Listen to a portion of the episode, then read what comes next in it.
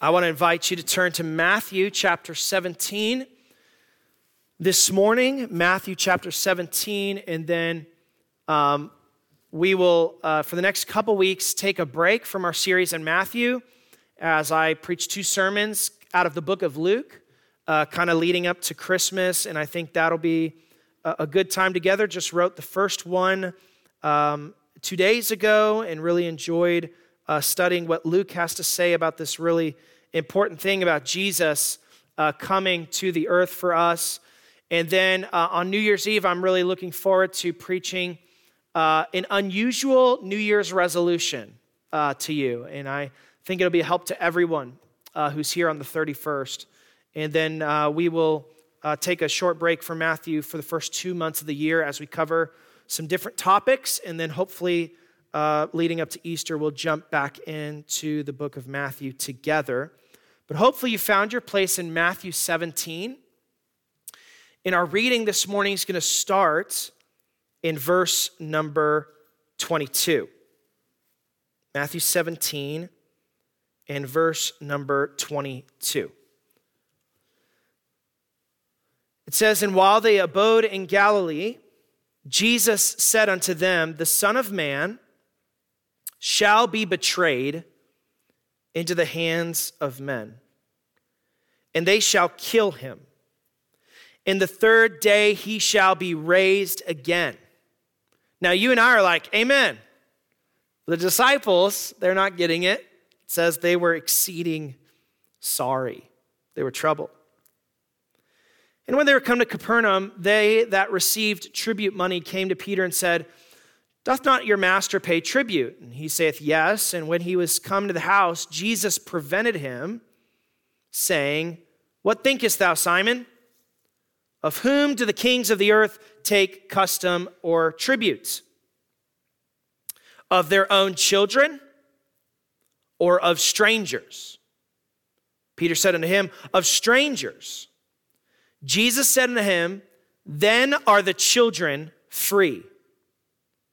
Notwithstanding, or nevertheless, lest we should offend them, go thou to the sea and cast a hook and take up that fish which first cometh up. And when thou hast opened his mouth, thou shalt find a piece of money.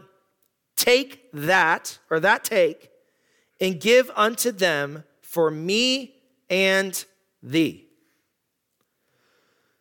It's been famously attributed to Benjamin Franklin that he said this one time Nothing in life is certain except death and taxes. Sorry, Michael, but that's the truth. Uh, the end of the year is almost upon us, and so as January 1st begins, many of you will be getting some sort of statements from your bank, from your employer, from your retirement company, from your mortgage company, Every company has something to do with taxes, it feels like. And um, we're all going to have to deal with the reality of taxes. I'm not sure which one I'm more uncomfortable with death or taxes. I don't know which one depresses me more. I think it's taxes, to be honest, because of the future hope of heaven. Unfortunately, this story will not free you from paying the IRS for your 2023 taxes. Jesus' death accomplished a lot of things. Can we agree on that? But Jesus' death has not abolished the IRS, at least not yet. did a lot of things for us. But what I am excited to show you this morning is that in our passage, Jesus actually makes a very rich connection between his death and taxes. And this is a very strange passage. I'll be honest, um, uh, just maybe to help you, that not every text we go to, I'm like, yeah, I can't wait to preach that one. You know, transfiguration or taxes? Which one would you pick if you were the preacher, right? But as I began to study this this morning, or this, this last few weeks, I really am excited to show you the rich application that comes from this very unique story that I think, if I remember right, is not in any of the other gospels. And what I want to share with you from this passage is I think that this passage gives us a glimpse of three gifts the death of Christ gives us. Now, I want you this morning to just marvel at God's timing. I scheduled communion not knowing what passage we would be on, and yet this passage, I can't think of a better one than some of the ones we've covered than this passage to communicate the significance of Christ's death and what it means for us. And what we're going to see this morning is that his death for us gives us three different gifts, three different things that we can rejoice in this week. Now, in order to understand the passage, we have to wrap our heads around a, a question.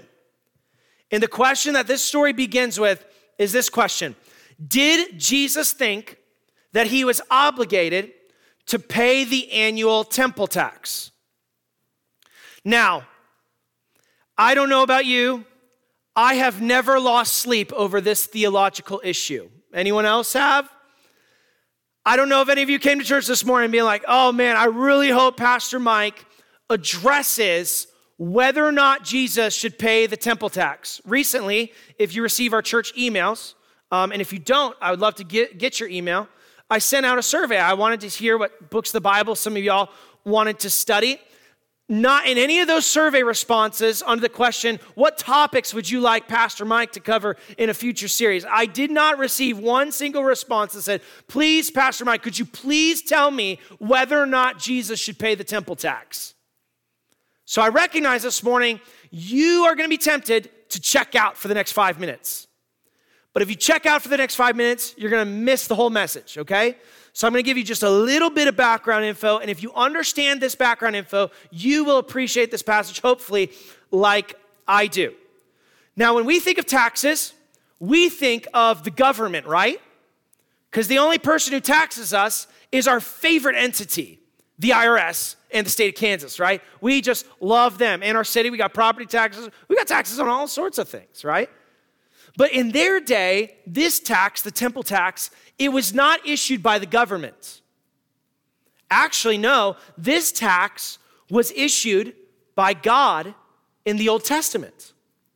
I want you to look on the screen. I want you to see uh, Exodus chapter number 30, which is one of the two places this tax is mentioned in the Old Testament. In Exodus chapter 30, verse 13, I want you to see verse 13. It says, this shall they give everyone that passeth among them that are numbered half a shekel after the shekel of the sanctuary. A shekel is 20 gerahs, which we all don't know what that is either. A half shekel shall be an offering to the Lord. So here's what it says in verse number 13 that everybody was taxed in Hebrew currency a half a shekel. Now, by Jesus' time, uh, our text literally though it says temple tax, un- the underlying Greek says it's a two drachma tax. It was like a day's worth of work. And, and I don't know, maybe modern equivalent of like 200 bucks a year, flat rate. Because verses 14 through 15 tell us that this tax was levied on everybody equally. Look at verse 14 through 15. It says, Everyone that passeth among them that are numbered from 20 years old and above, that's kind of who you get is considered an adult in Hebrew culture, shall give an offering to the Lord. Look at verse 15. The rich shall not give more, and the poor shall not give less than half a shekel when they give an offering to the Lord. So here's what's interesting about that much of Old Testament offerings were proportionate. You get a certain amount of income, and you give a percentage of that back to God, right? 10%. We call that the tithe, right? And actually, what we'll talk about in a few weeks is that was more than 10%. It was like 23%. But nonetheless, it was mostly proportionate to your income. But this offering, this tax, was not proportionate. It was a flat rate. It was a small flat rate. But it signified that everybody in the eyes of God was equal because everybody paid the same amount. And the tax was to go, the offering was to go to support the operations of the temple. Now, notice at the end of verse 15 and verse 16 that this says a word that you and I are a little bit, uh, would feel as strange. That they were to give this money to make an atonement for their souls. Look at verse 16.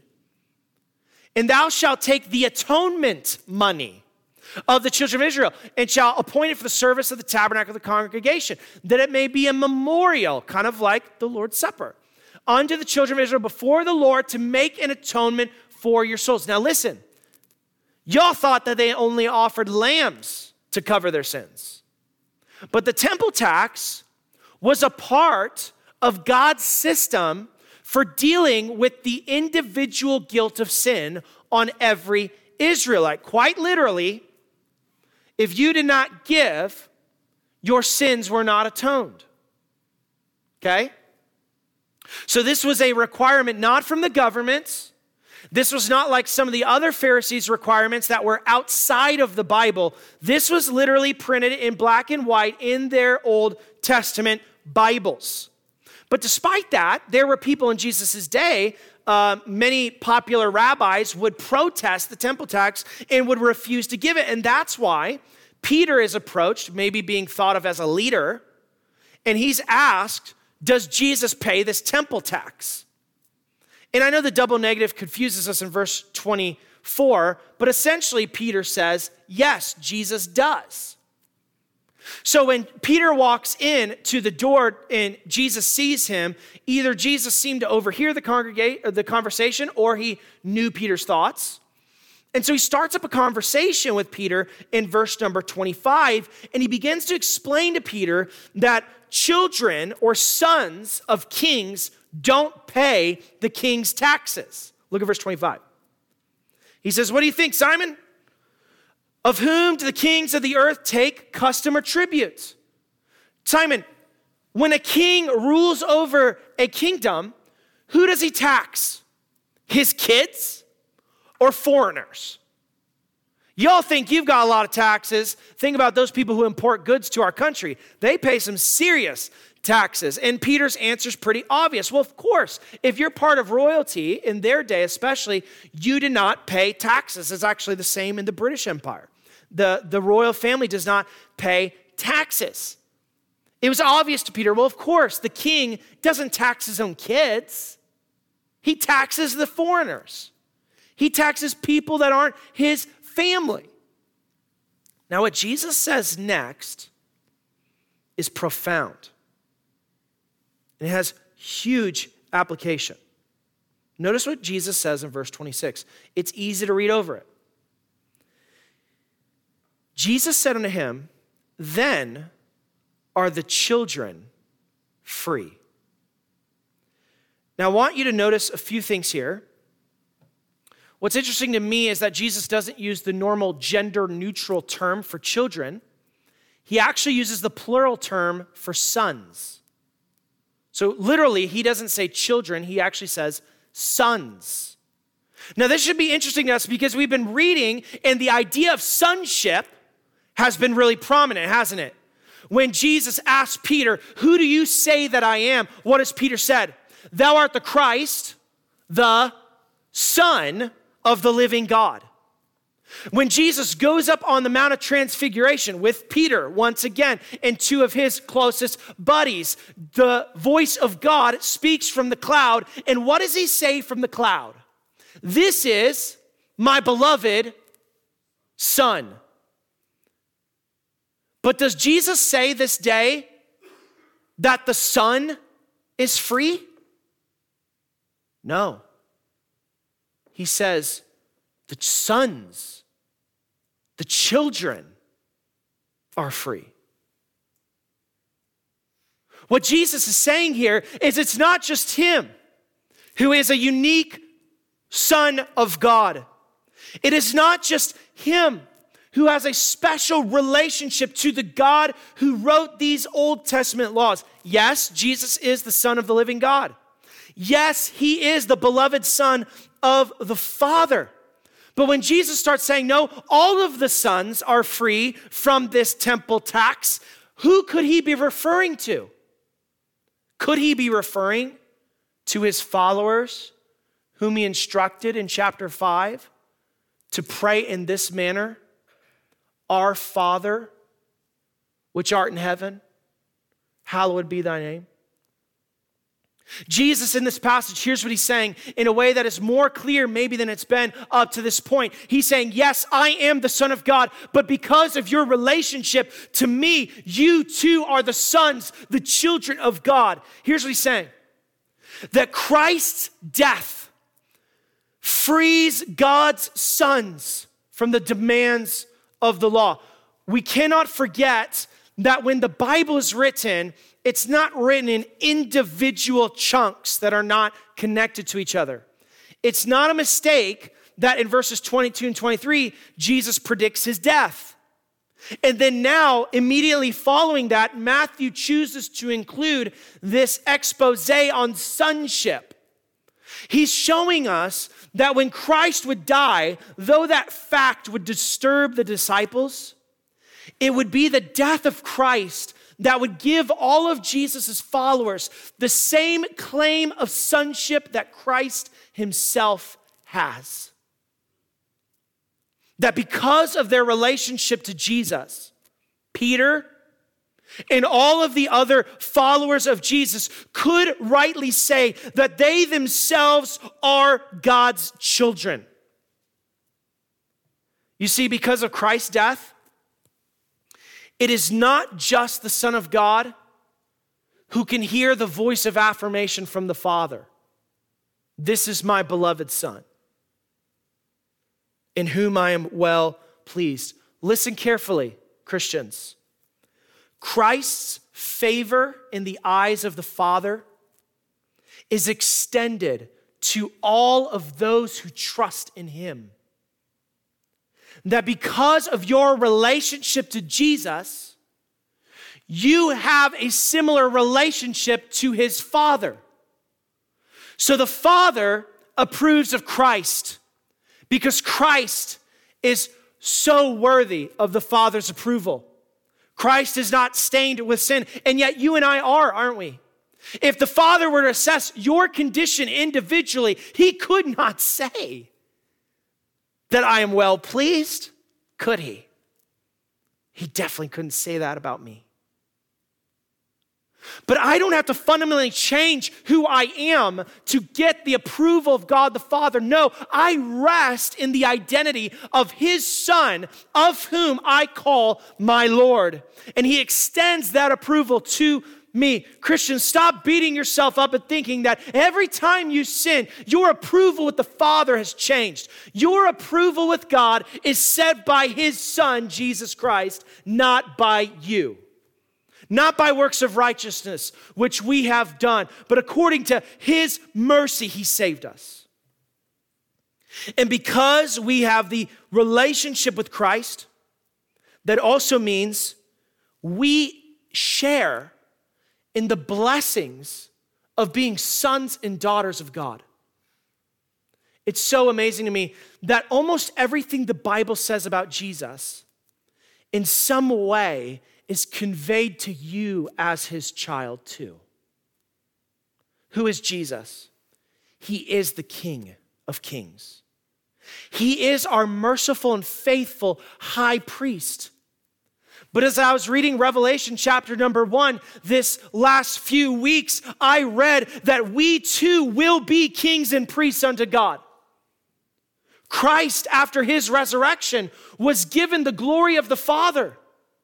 And 1 Corinthians 15 says that in our resurrection, we too will share in his future glory. Christ had an intimate personal relationship with the Father.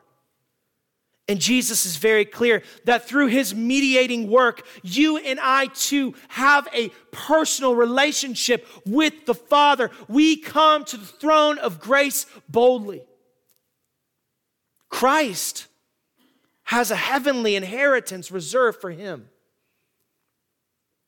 And the Bible says there's a heavenly inheritance reserved for you.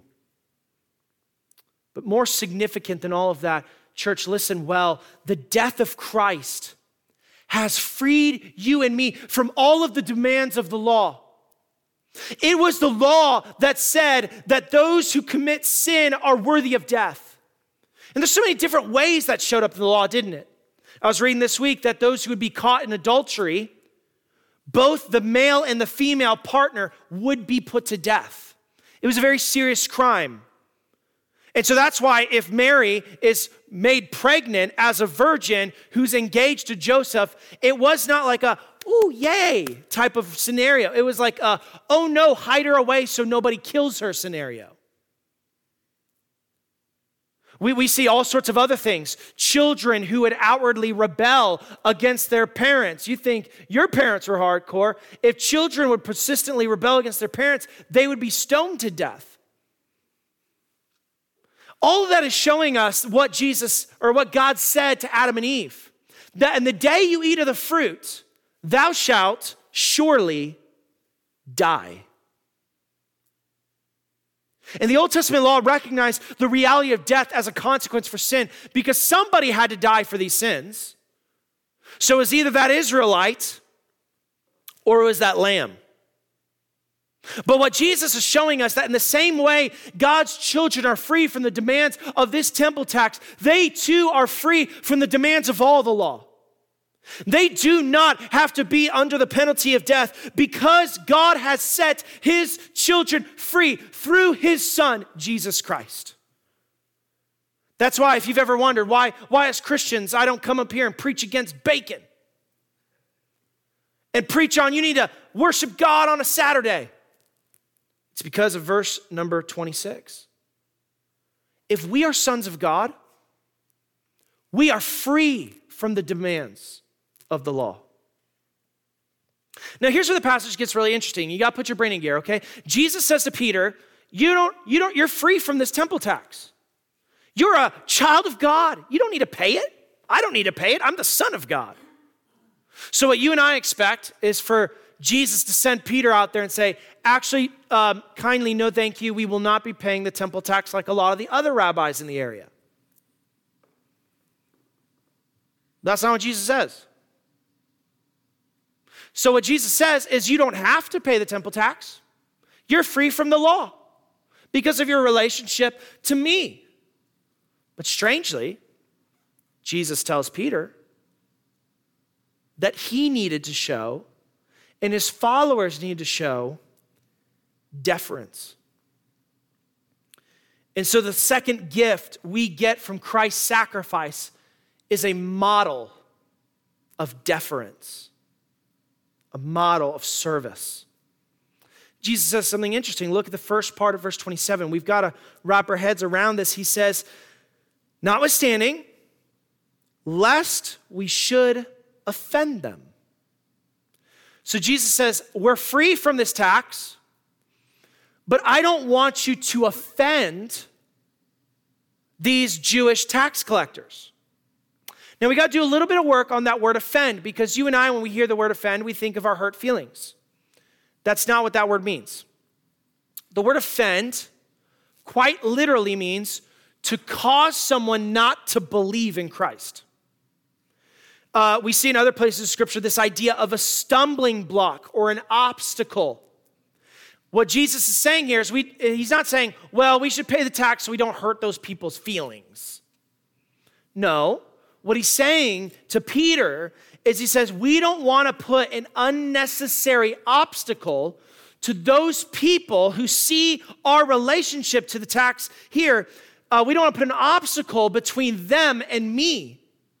We don't want to make it harder for them to believe in Christ. So Jesus saying this to his followers You don't have to pay the tax. Because of me and because of what I have done, and I'll talk about that in a minute, Jesus says, You are no longer obligated to the demands of the law. You're under no moral or spiritual obligation to do so. And so Jesus then is showing us, as he's done all throughout his journey, that he is reinterpreting the law as being fulfilled in him. But that doesn't mean, pardon the double negative, that his disciples shouldn't pay taxes. Temple taxes, y'all, not IRS taxes. He says this He encourages them to obey the customs of the Old Testament law so that they could be more effective in their evangelism to their Jewish brothers and sisters. Are you following me? He's saying you don't have to pay the tax because I am f- the fulfillment of that tax. I make atonement for you, not some money you give to the temple. But he's saying this I want you to be as effective as possible reaching the Jewish people because, by the way, he said in chapter number 10, I've sent you to the lost house, uh, the lost sheep of the house of Israel. So he says, here's how you can be effective. Though you have no obligation to pay the tax, you should show deference you should show humility and you should still pay the tax. Now, let me make this very clear. Jesus was not afraid of offending his audience. Okay? Matthew 15, verse number 12 says that Jesus offended them because of his message. So it's not like Jesus is some perennial people pleaser, okay? He's not out there like, oh no, they don't like me. We got to make sure everyone likes me. No, what he's saying is this, and pay attention really closely. We can't control whether the gospel causes someone not to believe in Christ, but we can control whether or not our behavior causes someone not to believe in Christ. Now, how does this tie back to Jesus' message of the cross in verse 22? Our impulse as people, even as Christians who worship a crucified Savior, here's our impulse. We are primarily governed by what we want. Numero uno on planet Earth is me. What do I want? What do I feel? What do I think? But what Christ is showing his disciples is that his death is a model that what we give up, what we want, in order to serve and save others. Isn't that what Jesus did on the cross? Friends, in a human level, did Jesus want to go to the cross? Did Jesus want to go? No. Y'all are like, well, I don't know if that's wrong theologically. No. He says, basically, let me just paraphrase his prayer to God. This is not what I want, but if it's what you want, I'll do it. Jesus didn't want to go to the cross as a human. But Jesus gave up what he wanted to save and serve others. And isn't this the pattern in the Bible, in the New Testament? That the, the, the Bible is very clear that Christ's death models our deference. Isn't that how the Apostle Paul governed himself in Jewish and Gentile territory? We saw this in our study in the book of Acts on Sunday nights that when he was in a Jewish territory, he was very careful to honor and obey the customs of the law. Though he himself was one of the most outspoken people expounding the meaning of verse 26 that the children are free. Paul was all about that. Paul was the one who went to bat that Gentiles shouldn't have to observe Jewish law.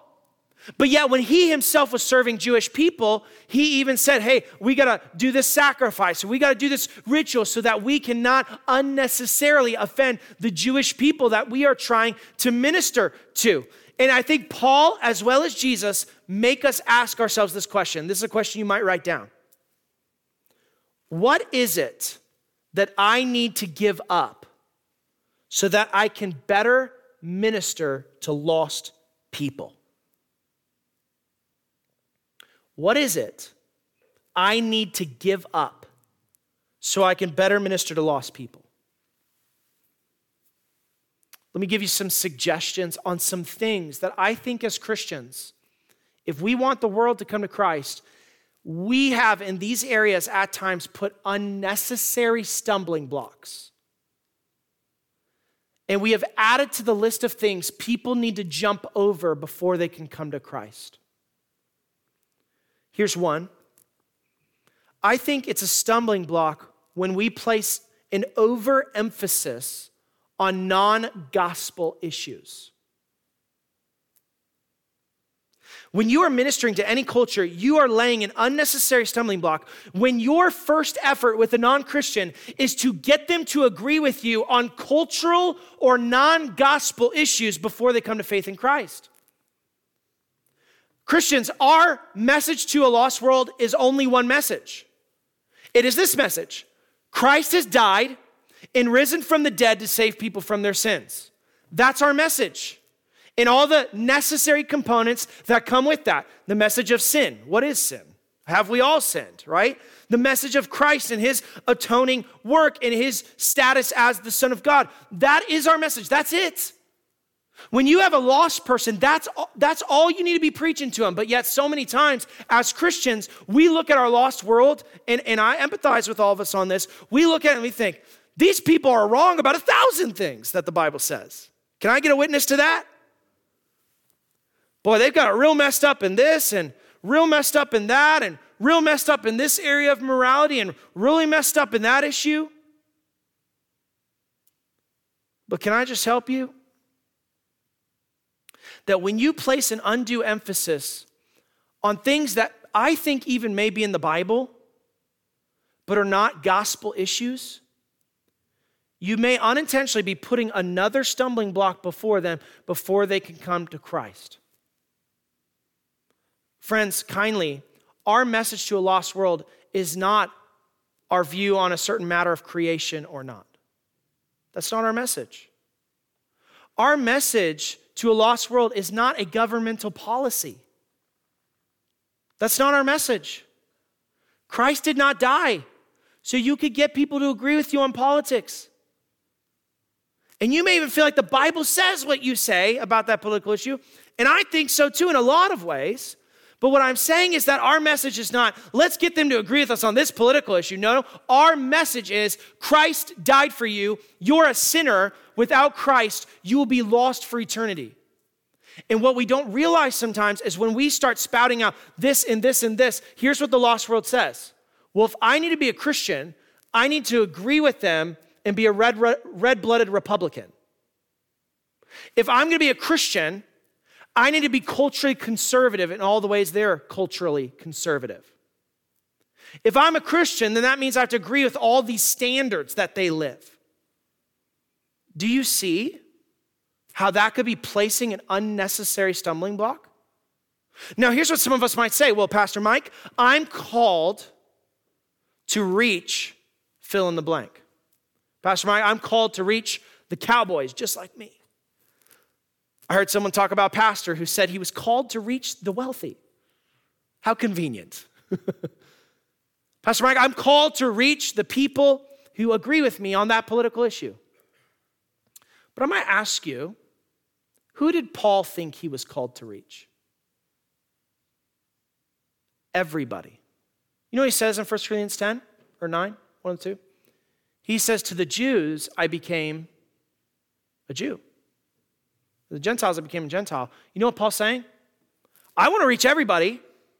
So I'm going to make sure that I'm not offensive to as many people as possible in the sense not annoying them or offending them in that way, but I'm not going to lay unnecessary stumbling blocks before them that keeps them from coming to Christ. Christ's cross is offensive enough. There's no reason for us to add to the list of grievances people have with Christianity. You know what else leads to an unnecessary stumbling block? Insensitivity to offensive behavior.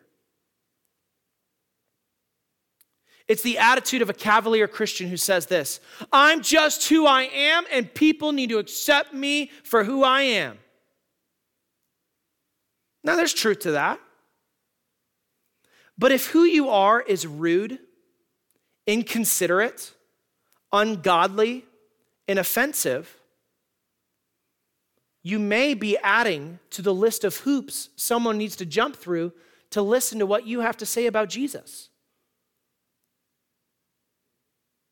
If, you're a person that is offensive in your behavior or ungodly in your behavior, heaven forbid, when you preach the gospel to somebody, not only do they have to accept that Christ died for their sins, that they're a sinner, and that without Christ they'd be in hell, they also have to accept that this horribly immoral person somehow believes this message. They somehow have to get past your or my personality to hear the words we're trying to speak. It's a stumbling block. There's other ways that this model of deference speaks to us. I think that this attitude of deference also applies to the church as well. One of the greatest expositions on the meaning of Christ's death and incarnation is in Philippians chapter number two. And in Philippians chapter number two, when Paul gives that beautiful poem about Christ stepping down from the portals of glory to come and die on a cross, you know why he gave all that? So church members could learn, and I quote, to esteem one another better than themselves. So they could stop bickering over dumb things. So they could say, instead of you coming to my side on the issue, they could say, why don't we meet in the middle and both of us give up something? Now, stop it right now, right now, stop it. Some of y'all are thinking about another person who needs to do that. No. Look in a mirror for a moment and say, what, in what ways do I need to show deference to people who are different than me, perhaps in my local church, or in my friendships, or in my family? Christ's death models our deference. So Jesus says to Peter, Because you're a son of God, you are free from the demands of the law but he says, though you are free, you should show deference and pay this tax so that you don't unnecessarily offend the people you're trying to preach the gospel to. Now, here's where it gets really beautiful. Does Jesus ask Peter to pay that price out of his own pocket? Does Jesus call Peter to meet the demands of the law by his own work? No. The third gift that this passage shows us is the provision of a Savior. Because Jesus tells Peter, you need to pay that temple tax. You need to pay what the law demands. But look at verse 27. Go thou to the sea cast a hook, and take up the fish that first cometh up. And when thou hast opened his mouth, thou shalt find a piece of money. That take, and give unto them for me and thee. Christ didn't free Peter from the demands of the law. Listen very carefully. By dismissing the law. By saying, ah, it doesn't apply anymore. He freed Peter from the demands of the law by personally paying for what the law demanded. In this passage, that takes the form of Jesus paying a four, providing a four drachma coin out of the mouth of the fish. But there's something bigger at play here, church. The law demanded death because sin deserves death. The law demanded a price for atonement because somebody has to pay the price to escape death. And here's the big question in the Bible who's going to pay the price?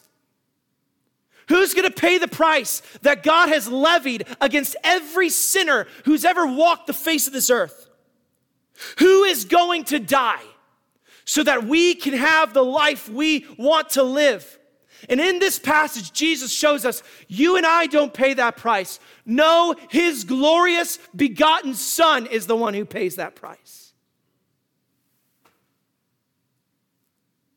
Christ's death pays the price God demands of his people. This fish and coin scenario is a great illustration of the gift of salvation that we celebrate in communion this morning. I want you to think about a few th- small thoughts about it. Peter didn't have to work for the coin, Jesus provided it. But Peter did have to properly respond to Jesus' provision, didn't he? He had to have faith. I mean, that's kind of an absurd thing, right? Hey, Peter, you got to pay the tax. And Peter's thinking, oh, great, more taxes. Yay, right? Hey, Peter, go cast a line. This is an odd thing to say to a fisherman, and I promise you, you'll get a bite on the first cast. Because we all know that's not how it works when you go fishing. And oh, by the way, the first bite you get on your first cast will have a fish that has the exact amount of money you need to pay. That's a little bit of an absurd suggestion. Peter had to have faith, didn't he? To believe in Jesus' provision and to properly respond it. And we know that the coin didn't do Peter any good when it was still in the fish's mouth. No. Friends, Christ has already provided. But you and I still have to repent and believe to receive that provision. The provision does no good when it's in the hands of Jesus until you accept it. By believing in what he did for you and repenting and following him as your Lord. Our passage this morning has shown us that Christ's death gives us three rich gifts. It gives us the gift of being God's children who are free from the demands of the law. It gives us the gift of showing us how to serve one another. And it gives us the gift of paying the price that is demanded of us freely. As we go about our week, how do we respond to this text? We respond by receiving Christ's salvation if we have not received it.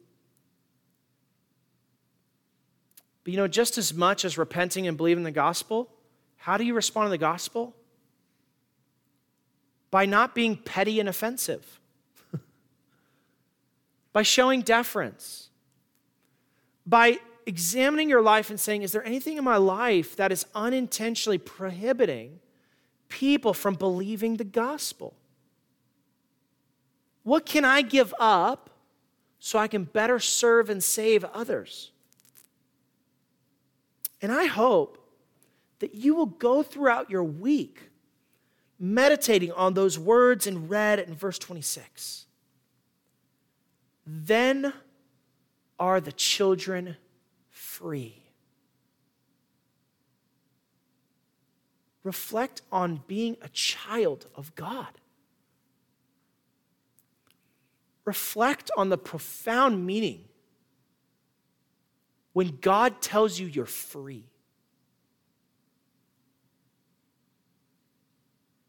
What a great way to respond to our text this morning. Let's pray, and we will respond specifically to text by taking up communion. So I want those who are going to help distribute the elements to get ready to do that this morning as I pray. Father, we thank you for the wonderful gift of Christ's cross. God, what a rich illustration this passage gives us that everything you freed us from was done because someone paid the price. Lord, this morning, in a similar way as that temple tax was meant to be a memorial showing the work of your atonement, I pray that as we take of communion together, we would remember your sacrifice for us. Thank you, God, for the privilege of being called your sons and daughters. Thank you, God, for freeing us from what the law demands. We celebrate and rejoice in that and are humbled by that this morning. In Jesus' precious and holy name, amen.